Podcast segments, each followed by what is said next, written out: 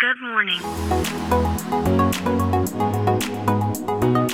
Bom dia, Califórnia, bom dia, Brasil. Aqui quem fala é Felipe Janetti, diretamente de Palo Alto, Califórnia, no coração do Vale do Silício.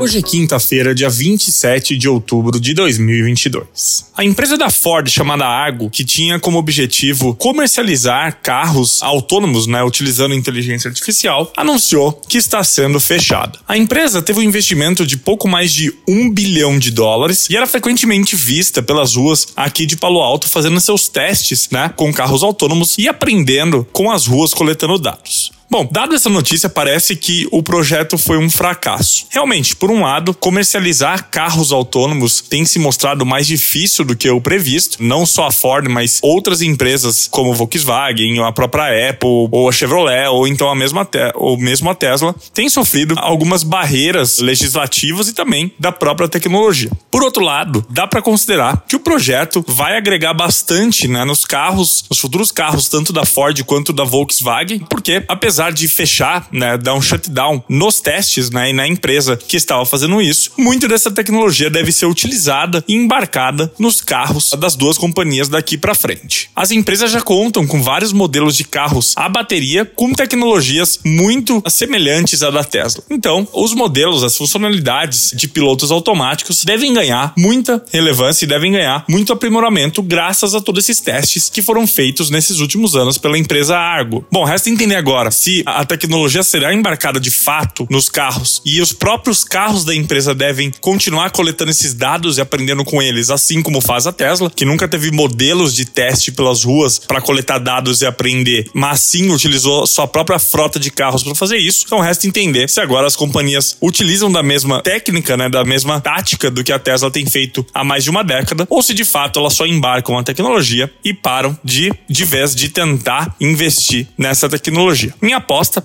é que elas devem embarcar nos carros que vão estar circulando pelas ruas, nos carros comerciais das pessoas como a gente, e devem começar a utilizar esses dados para aprimorar seus sistemas e desenvolver cada vez mais esses modelos autônomos de veículos. Bom, então é isso. A gente fica por aqui. Amanhã tem mais.